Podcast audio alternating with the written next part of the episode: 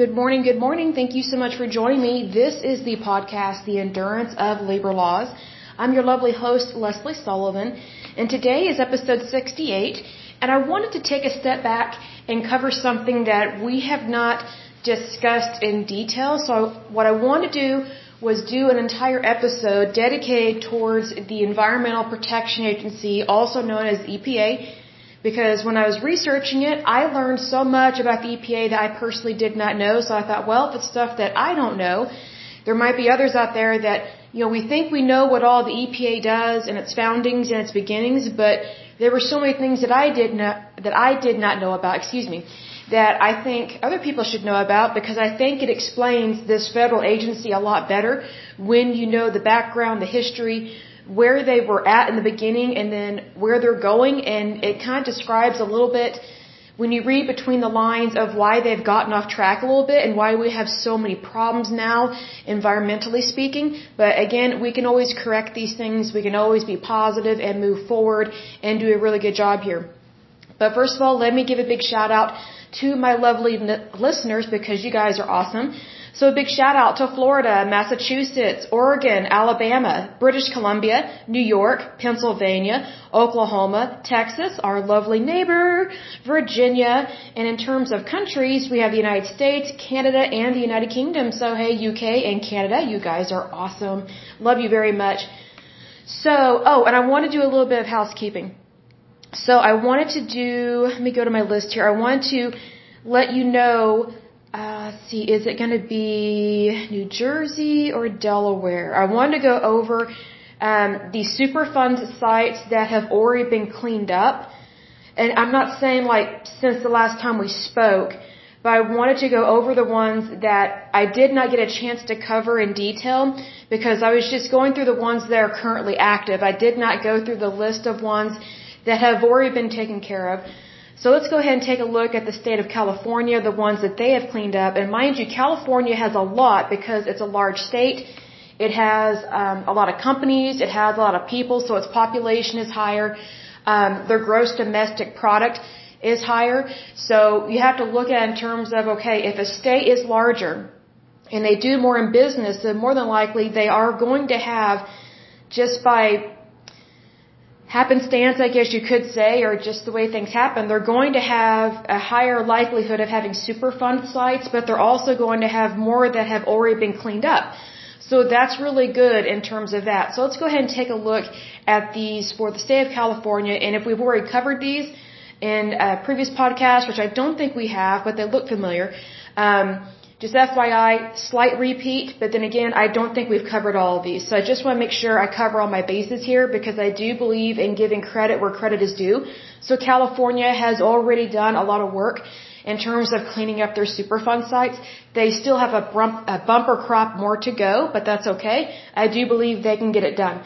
So the first one that has already been cleaned up is the Louisiana Pacific Corporation Superfund site. That one was located in the county of Butte. It was cleaned up and good to go. Let me double check my date here. It was cleaned up and good to go November 21st, 1996.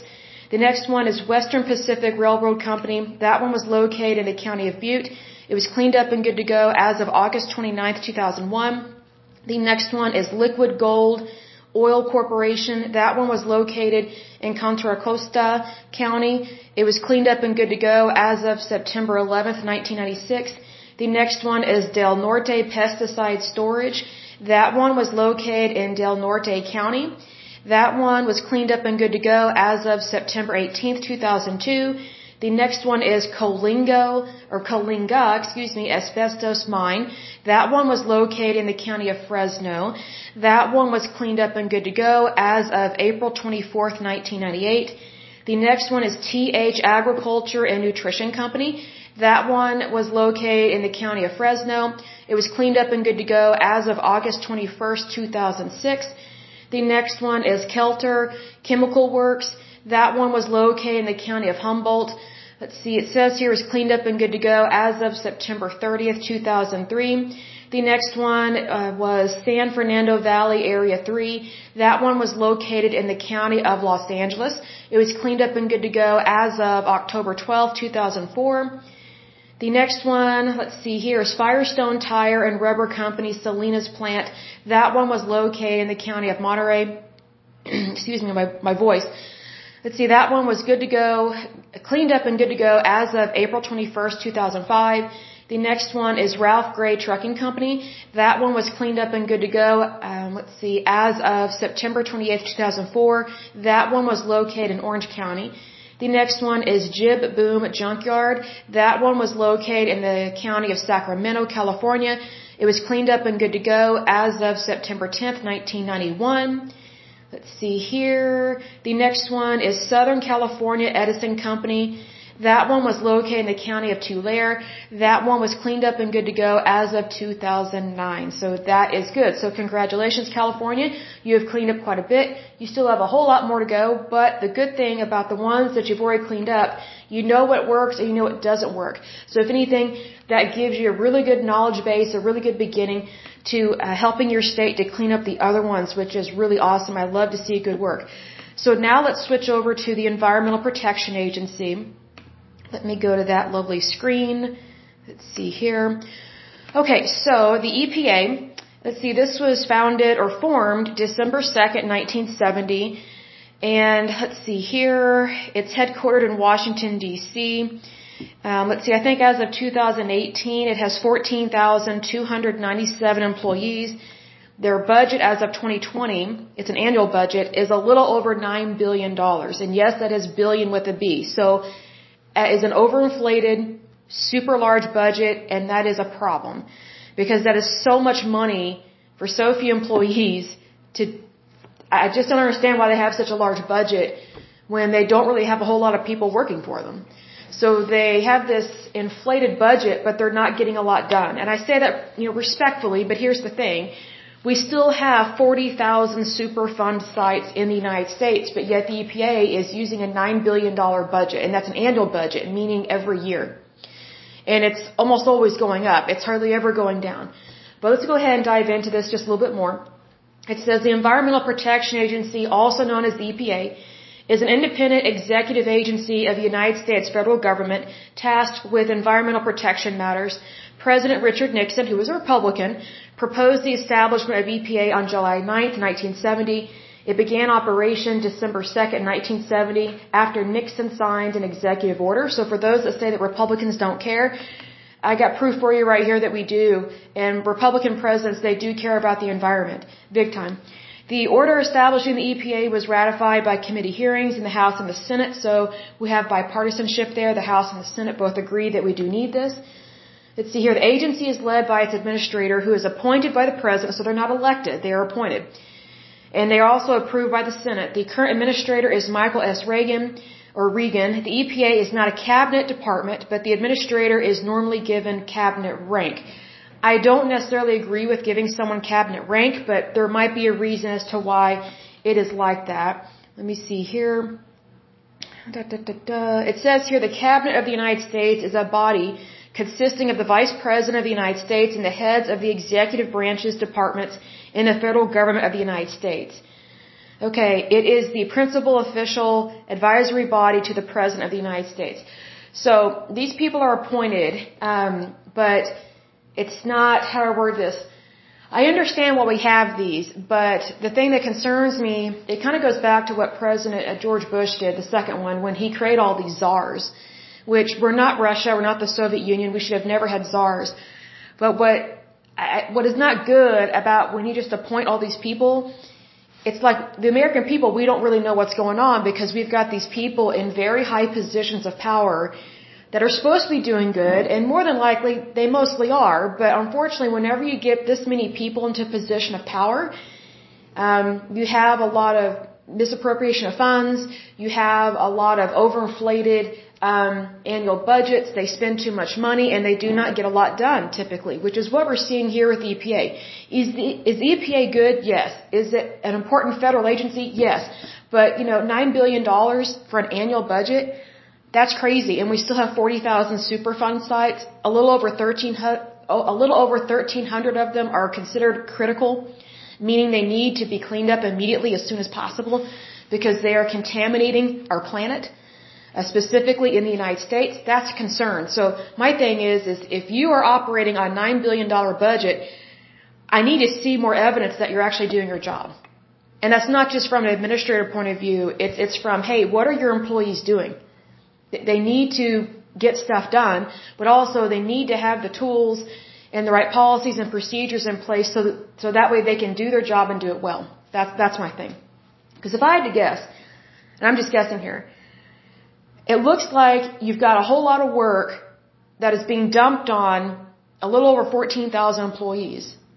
Well, you have 40,000 Superfund sites. So you don't even have one employee per Superfund site. So that's why we've got these problems. And then they've got this huge budget. So they're definitely getting a lot of federal tax dollars, which you and I are fitting the bill for this, but they're not doing a lot of good. So it is definitely overinflated there.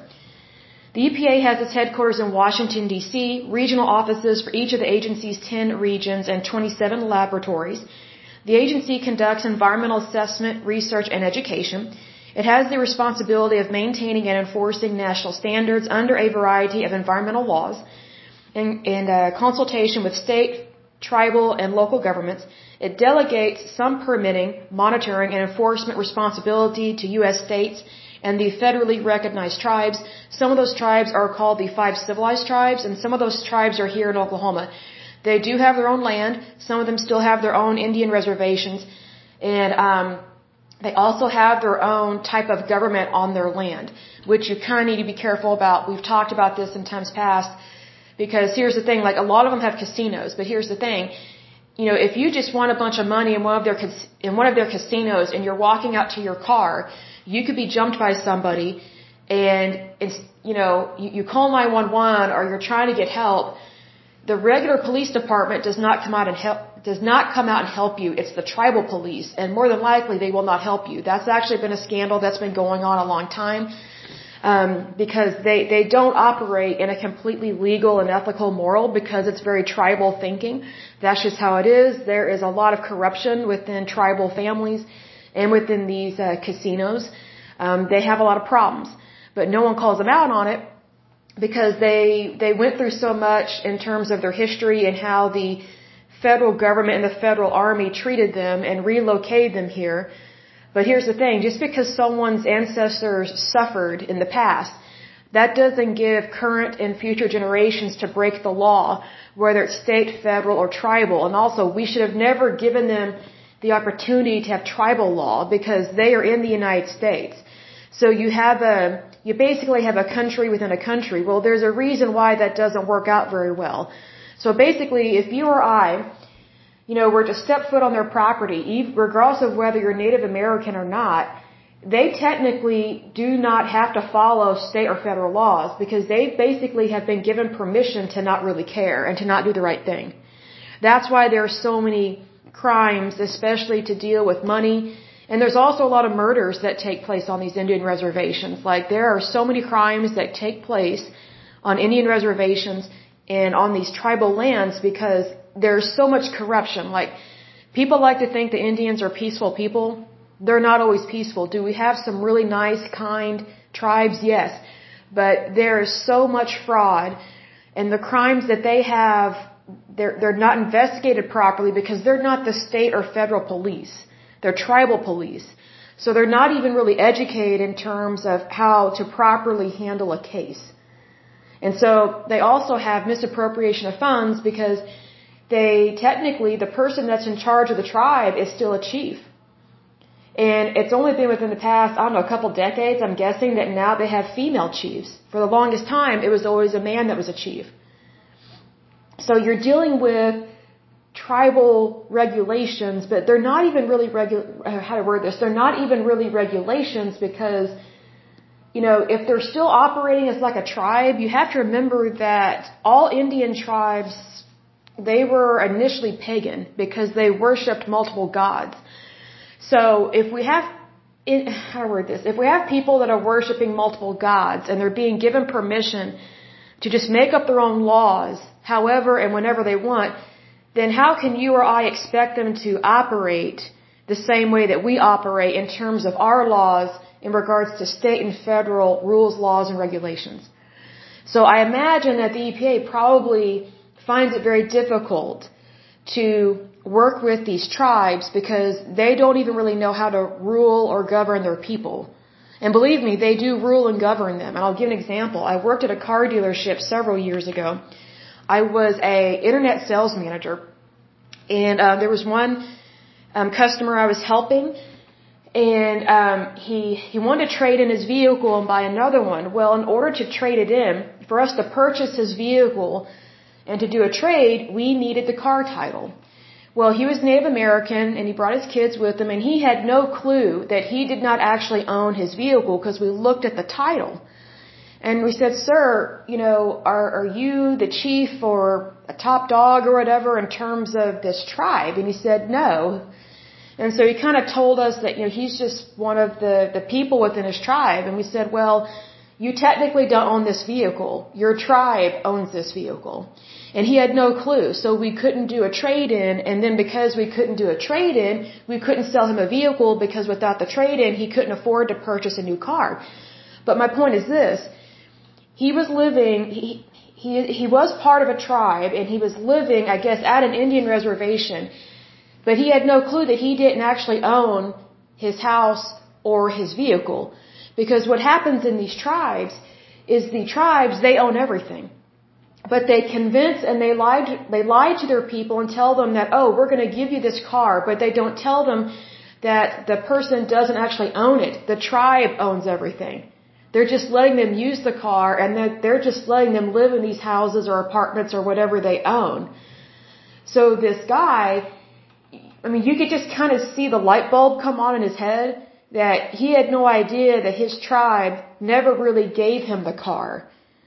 The tribe still owned it. And here's another thing. The tribe doesn't want them to um, have ownership of anything. It's almost like communism is what it's like. It's where the government, whatever government you have, whatever governing entity you are under and that you put over you and you allow them to govern over you, they basically do not allow private property to take place. They don't allow you to purchase vehicles. They don't allow you to purchase homes. They don't allow you to take out loans. They have everything that belongs to the tribe. Well, the, the Communist Party does that still to this day. That happens in China all the time. And also it happened in the USSR all the time. That's how the, that's how the Soviet Union could control and manipulate its citizens it's because it says, hey, we'll take care of you. Just give us all your property, all your land, your bank accounts, everything, but we will give you a job and we will give you a vehicle, but guess what? Their people didn't own hardly anything unless you were super rich. Well, the light bulb was slowly coming on in this guy's head and he basically walked out of the car dealership. He just kind of walked out like a broken man because he had no idea that, you know, yes, he is Native American, he's part of a tribe, but his tribe was stealing from him. And it was unlawful. However, even though it's unlawful state and federal wise, if those transactions are taking place on tribal lands, for some stupid reason the federal government has allowed them to do that. So just FYI, I can only imagine what EPA has to deal with when it comes to these federally recognized tribes because these tribes, they're not all good and kind people, especially not the higher ups. They're just as corrupt as the higher ups in any communist party because that's how they operate. And mind you, I didn't know that about the about the Indian tribes in Oklahoma. And I'm born and raised here. Like I didn't know that until I worked at a car dealership and I was trying to help this guy get a car. You know, we're, we're doing everything legally, ethically, and professionally and you're trying to work out, hey, how come this guy, oh, and here's another thing. It's like he didn't even really exist in terms of credit. He's like, yes, I have a social security number. Yes, I have a driver's license, but you know, I'm part of this tribe. Well, what these tribes tell their people is, well, because you're part of our tribe, everything should be free. So they basically get them on horrible, crappy government assistance which would be those free, really disease infested Indian clinics. And it's free for the Indians, technically, but you and I are paying for it. But here's the thing, if, if, um, if the Indians are working a regular job, technically they're paying for those clinics as well, but they don't realize it. Because they're fed this continuous lie that it's free and it's, and it's not. It's paid for by their tax dollars when they are working a job. and it's also paid by our tax dollars. But just FYI, that's a little bit of a background to that. Mind you, hardly anybody really knows about that unless you come across it, and in my case, it was by accident. But needless to say, we, we could not do business with this guy because he didn't actually own the vehicle. Like, we, we, we can't legally and lawfully take in a trade-in um, from someone whose name is not actually on the title. Because we have to get that notarized. And we can't do that if he doesn't actually own the vehicle. So it, it's kind of like if you steal a car and you're trying to trade it in, if you're not the lawful and legal owner of that property, you can't legally and lawfully sell it. So anyway, this guy walked out. Um, it was really sad. He just, I don't know how to describe it. He just came in one way and walked out a broken man because he didn't know that his tribe was stealing from him and lying to him. So needless to say, I, I don't know what happened to him. I pray for him. Um, but that's just kind of what happens in situations like that. But anyway, um, I don't want to get sidetracked on that, but just FYI, things like that do happen. But however, the federal government, I'm not, they're, not wholeheartedly to blame for that, but they allowed it. They tolerated that. Because they allowed, they allowed a group of people to form their own government, and it's a corrupt and um, it, it's just a corrupt way to treat people, and it's not right. I don't know how else to describe it, but there it is. So it says here the EPA enforcement powers include fines, sanctions, and other measures. The agency also works with industries and all levels of government in a wide variety of voluntary pollution prevention programs and energy conservation efforts. In 2018, the agency had 14,297 employees. I would imagine that number has grown because that means that data is four years old. More than half of EPA's employees are engineers, scientists, and environmental protection specialists. Other employees include legal, public affairs, financial, and information technologists, basically IT people. Many public health and environmental groups advocate for the agency and believe that it is creating a better world, which technically it is.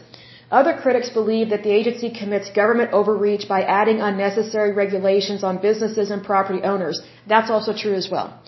So here's the thing. The EPA was founded on good and wonderful intentions, but it's gotten off track. Nine billion dollars worth off track. And the way they've gotten off track is they have been going after businesses and property owners unlawfully and illegally, confiscating their property and their land, and also basically stealing their money in, in a legal way. Technically it's unethical. But one of the, I guess one of the things that is kind of tricky with uh, whenever they create the Superfund amendment and they start naming these Superfund sites. Part of the EPA's way of cleaning up these sites, which I don't agree with how they're doing this or why they set up like this, but one of the ways that they amended that Superfund law or amendment was that it gives the EPA permission to go after businesses in a very aggressive manner. On the um, emotional appeal that, oh, these people need to pay, that kind of thing. Um, if you remember in one of my previous podcasts, I talked about this lady that I met from another country. Uh, she was from Europe, and uh, I'm not going to say which country she's from, but um, you know, I was telling her about my the research I've been doing on Superfund sites and the EPA, and her immediate response was, "Oh, we need more laws that have stronger teeth to go after these companies because they're just bad." And I'm like, "That's not true. If anything, the EPA already has too many laws and regulations that go after people. It, and here's the thing: it goes after the people that currently own that land." But also it goes after people retroactively. So this is why people don't want to help clean up stuff is because they, they are frightened of the EPA. Because the EPA is a federal agency, almost like the IRS. They've been given way too much power and they just go after people and they break them. It's like they break their legs and their arms financially. They bankrupt them. So this is why people are scared when they own a business and you know there's a leak or a spill and it's like what do we do? It, you know if we report this we get shamed and blamed and the federal government could literally cripple us literally. And then if anyone if another company tries to help us they get shamed and blamed as well and they could go bankrupt for trying to help us. That that's the thing. That's what people are concerned about because it is legitimate. So unfortunately with this, we do need to have Superfund laws on the books and we already have them, but I do think we need to take some of the teeth away from it. Because it should encourage people to clean things up, not punish them. And also not retroactively punish them. It, that's not how you, you encourage people to do the right thing. If people are scared to help, what makes you think they're going to volunteer their services, their time, their money, their efforts? They're going to avoid it altogether. So I think that's one reason why we have so many Superfund sites is the EPA has gotten too big and too powerful and it's not being accommodating, it's not being kind. It's just putting all these sanctions on people and, you know, confiscating their property and then bankrupting people and businesses. Now, if that's not cruel for a federal agency to do that, I don't know what is. You know, and it, plus there's another thing. Unless someone has millions or billions of dollars in their bank account, they're not going to be able to afford the best and the brightest attorneys to help them fight the federal government. You know, because you know, there's a saying we have here in Oklahoma. Sometimes you can't fight City Hall, and what that means is is that sometimes whoever you have put in power has gotten so powerful that they're no longer protecting you; they're going after you. That's what that phrase means. And we've had to deal with some of that here in Oklahoma. I pray that you have not ever had to go up against city hall situations, but we have had to do that here, even in small towns. So again, corruption is not just in Wall Street. If anything, it's minimal there compared to other places. And some of the worst corruption it was is within our federal agencies. Almost every single one of our federal agencies started out for a good reason and for a common cause. And, and those things are great. But what is not good is when it gets too powerful, too big, and they just start viewing the, the American people, which is you and me, as their personal piggy bank. They get greedy.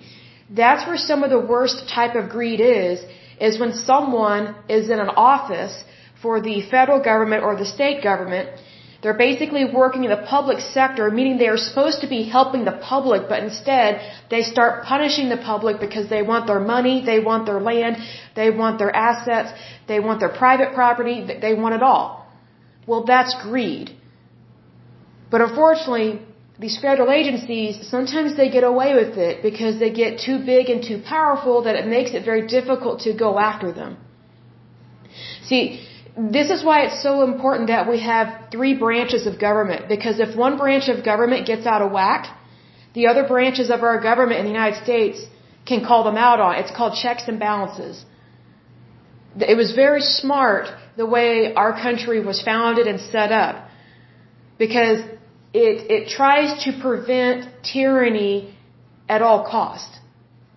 And the way you do that is you have common sense legislation, meaning it makes sense.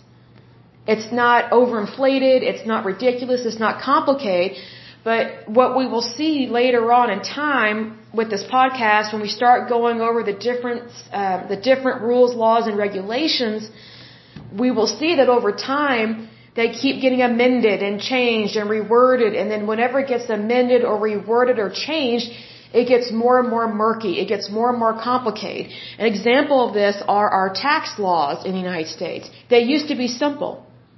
And you know what? They should be simple. It should be easy. But guess what? Whenever the federal government gets involved, it tends to mess things up. But here's the thing. It's very difficult sometimes to call these federal agencies out on this because the moment you start calling them out, that's when they start targeting you. And that's what the EPA and the IRS and some of these other federal agencies have been doing, but that's especially what the EPA has been doing when it has been targeting private landowners. Like just regular everyday people like you and me that own property, and if the EPA wants that property, I mean, all they have to do is take a soil sample and say, oh, you have arsenic in there. Well, guess what? Arsenic could be in your soil, but may not be at a toxic level. Because there are some things that occur naturally in nature. I mean, that, that's just how it is. But if there's a toxic level that was caused by a spill, then yeah, we do need to take care of that. But there are some things that just naturally occur in nature. But if you have a tyrannical agency that just likes to shame and blame and legally steal property in an unlawful, unethical manner, then they can use anything and everything under the sun to target you and to take and confiscate your property. Well, guess what? That's thievery. That's thievery. And usually we put thieves in jail. But unfortunately, when you have federal agencies, they get away with thievery all the time. Now, that may sound really harsh, but it is a truth. And here's the thing: if we're if we're to say it like it is, we need to call a spade a spade here. That's just how we need to look at things. Because if we don't call it like we see it, then guess what? Then we also become part of the problem by not acknowledging what's actually going on. Because if we don't acknowledge what's actually going on, then how are we ever going to repair it or fix it or make things better? Like even though I don't like every little thing that the EPA does, they still do a lot of good. But they need to do even more good. Like just look at it this way, if they were not targeting people, they would actually have more time and money and better management in targeting toxic substances that are happening in our environment and just get those things cleaned up. Like instead of shaming and blaming people, help people with situations. Don't be quick to just cast them away. You know, people are people. People are the best assets in any country because people matter.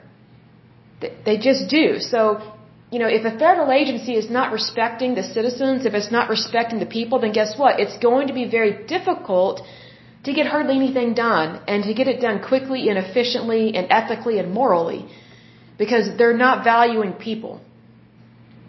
You know, if we are going to value the environment, the way that we should look at the environment is okay, how can you and I live the best kind of life? Basically, what can I do for myself and what can I do for my neighbor that's going to make this world a better place? Well, if I look at it from a humanitarian point of view, if I look at it from a humanity point of view, then I'm going to look at it as well. I want to make sure that our, environment is not polluted so that way we can live here for a long time and for future generations. So if I look at it from a human point of view, from a humanity point of view, then everything else will fall into place because if I basically want to treat my neighbor as myself and love my neighbor as myself kind of thing, then everything will fall into place because I'm already going to be doing the right thing, not only for myself, but for my neighbor. And if I care about those things, then I will naturally think, well, hey, if I don't think it's okay to have chemicals on my property, then, you know, I'm going to help my neighbor not have chemicals on their property. That, you know, that's kind of how we should be looking at things. But you know, whenever you put more power and money into a federal agency, they're not going to look at it from a humanity point of view. They're going to look at it from an agenda point of view. And agendas tend to be cold and heartless. So I think we need to get back to, hey, how does this actually affect people? Because people are more important than the environment. Because guess what? If we don't have people, then guess what? We can't clean up the environment. But if we don't have an environment, then people are, people will have nothing to be sustained on. But if we put people first in terms of this, then we, then we will look at as, hey, what do people actually need to survive? We need food, water, and shelter. And we need to get rid of toxic substances like this that have leaked out into our planet. So instead of, you know, just focusing on the whales in the ocean, well, the ocean is, yes, it's important for whales, but it's even more important for human beings. So we kind of have to look at it in a full circle kind of way, but, but we need to put things into perspective. That's why I look at it from a humanity point of view. Because also when we look at it from a humanity point of view, that we're not like, oh, well, I, I care about the whales. Oh, I care about the zebras. You know, I care about these lizards and stuff. I mean, like, here's the thing. If you're focusing and if you're focusing in on something in a agenda type way or a cause type way, oh, this is my cause. You should donate to me. No, this is my cause. You should donate to me. That's just pulling us apart. It's causing division. But if you, if you look at it from a humanity point of view, you know, what can I do for my neighbor? Because whatever I do for my neighbor is what I do for myself, then guess what? We will already be naturally moving in the direction of making the environment a better place. Because both you and I need and desire a wonderful environment, a wonderful world, you know, to have nature be beautiful again. You know, not that it's not all beautiful, but we do need to help it out, kind of thing. Anyway, um, going on to some of the background in regards to the EPA, it says beginning in the late 1950s and through the 1960s, Congress reacted, excuse me, to increasing public concern about the impact that human activity could have on the environment. That is a legitimate cause, but that doesn't mean that people are always the problem. Because I want to mention this, I don't think it's appropriate to shame and blame people for so-called carbon footprint kind of things.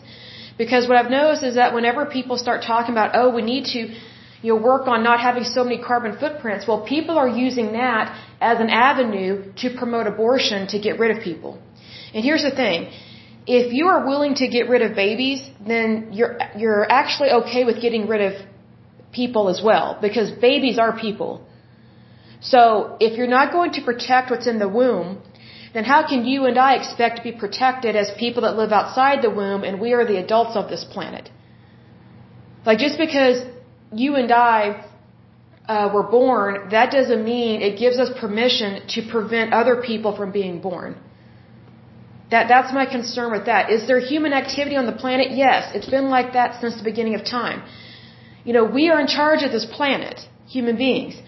But just because we are in charge and we're supposed to be good stewards of the planet, that doesn't give us permission to get rid of other people. Especially the unborn and especially infants. Some of that stuff is just disturbing because that's eugenics.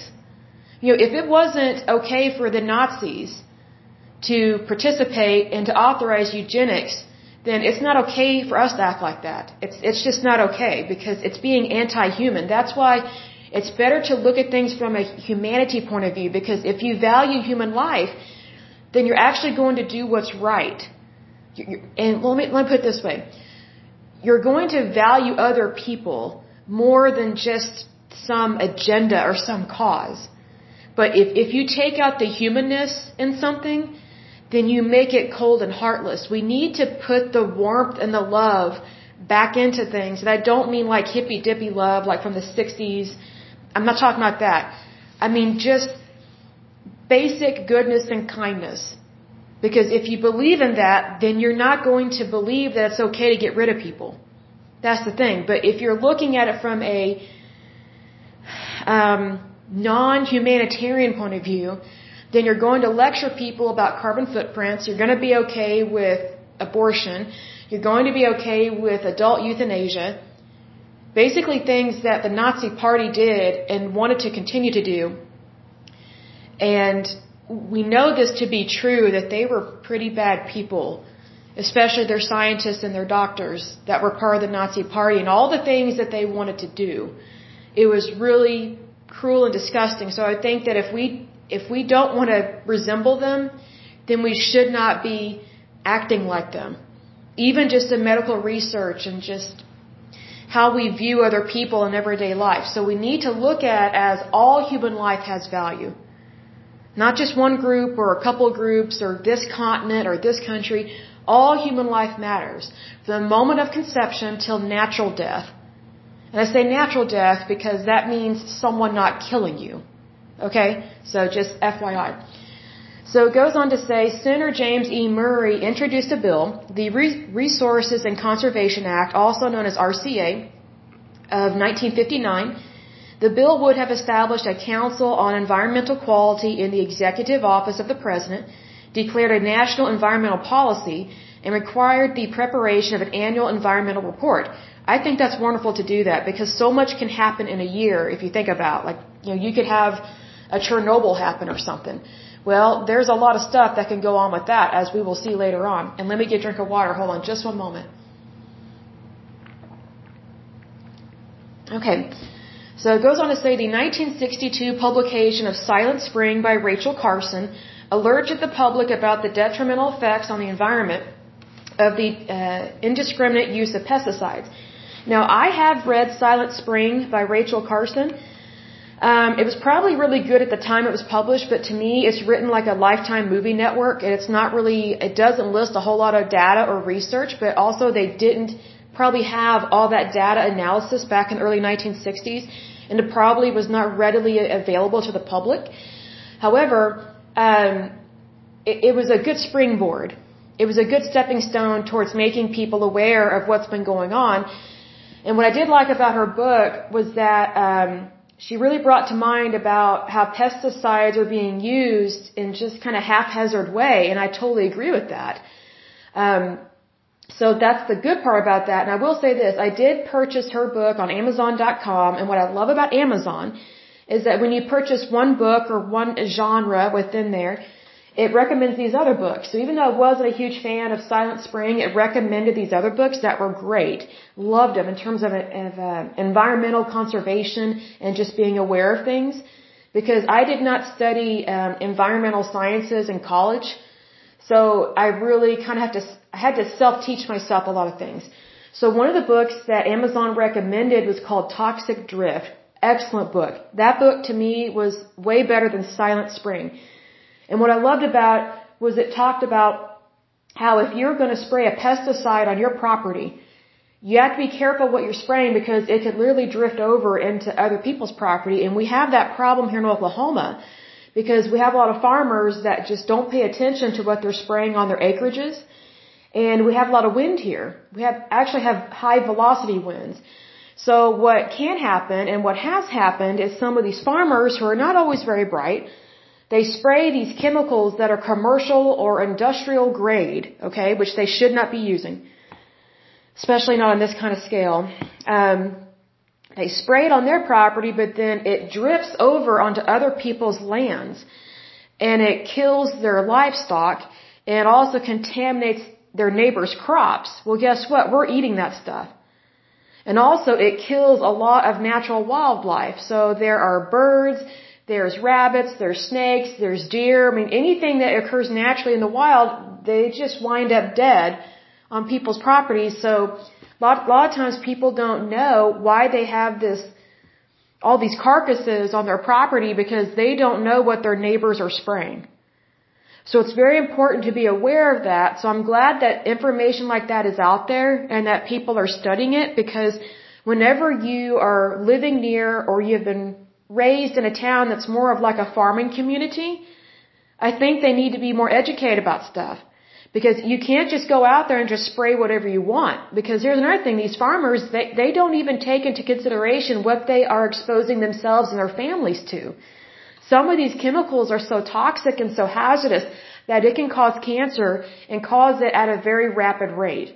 Meaning, you could be dead within like 20 or 30 years, as opposed to living to be like 80 or 90 years old. So if you're spraying chemicals on your property and you're in your 20s, guess what? You could easily develop cancer by the time you're 40 or 50. And basically you cut your life in half.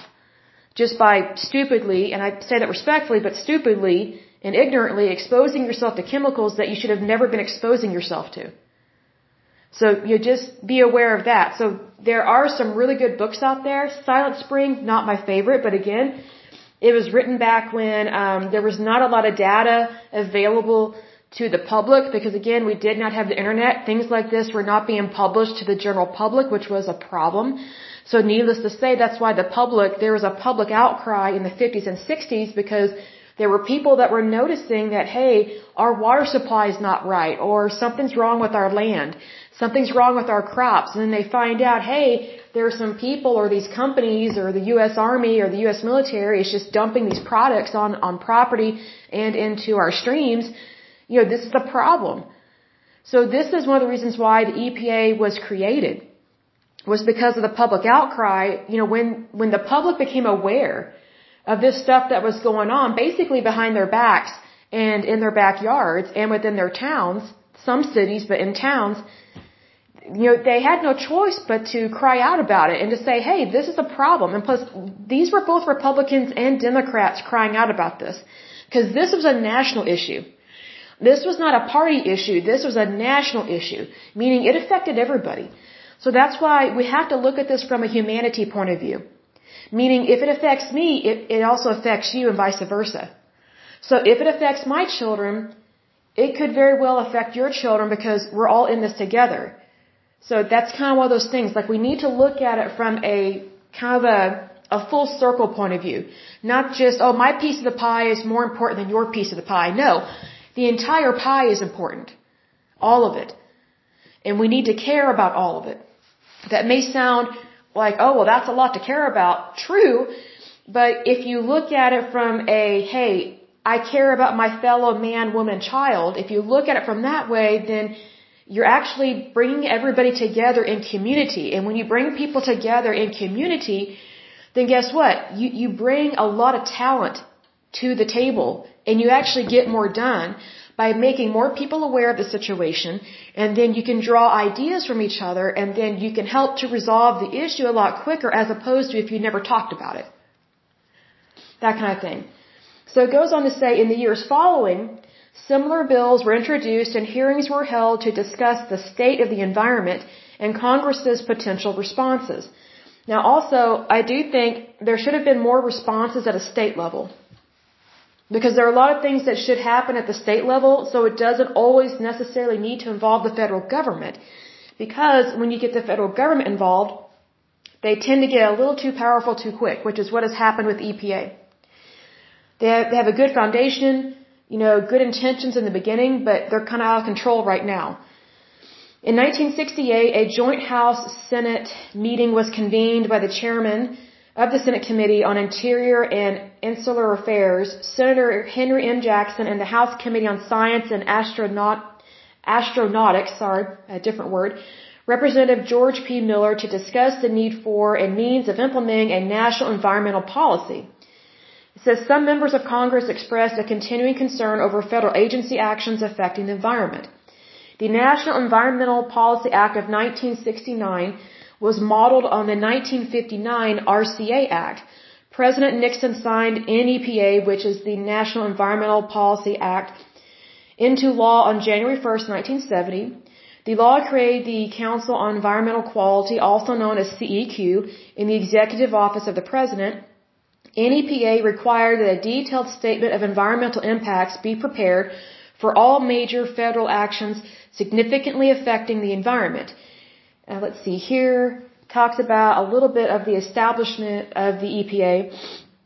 So it says on July 9, 1970, Nixon proposed an executive reorganization that consolidated many environmental responsibilities of the federal government under one agency, a new environmental protection agency. So it says here, this proposal included merging pollution control programs from a number of departments such as the combination of pesticide programs from the United States Department of Agriculture and the United States Department of the Interior.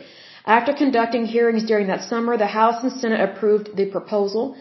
Let's see here, talks about who took office for that. Uh, William Ruckelshaus was appointed and took the office to be the first administrator of EPA.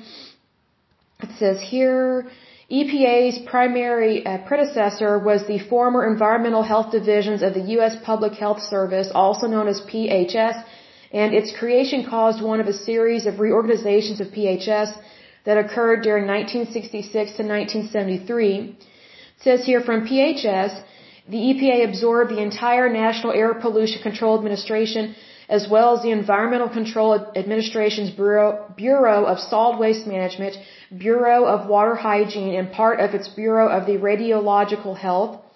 It's here. It also absorbed the Federal Water Quality Administration, which had previously been transferred from PHS to the Department of the Interior in 1966. Let's see. A few functions from other agencies were also incorporated into the EPA. The formerly independent Federal Radiation Council was merged into it. Pesticides programs were transferred from the, the Department of the Interior, Food and Drug Administration, and Agriculture Research Service, and some functions were transferred from the Council on Environmental Quality and Atomic Energy Commission. So I learned a lot about that because I didn't know there was a Council on Environmental Quality and I did not know about Atomic Energy Commission. I know they had those things, but that's really interesting to know. Okay. Let's see here. It says upon its creation, the EPA inherited 84 sites across 26 states, of which 42 sites were laboratories. The EPA consolidated these laboratories into 22 sites.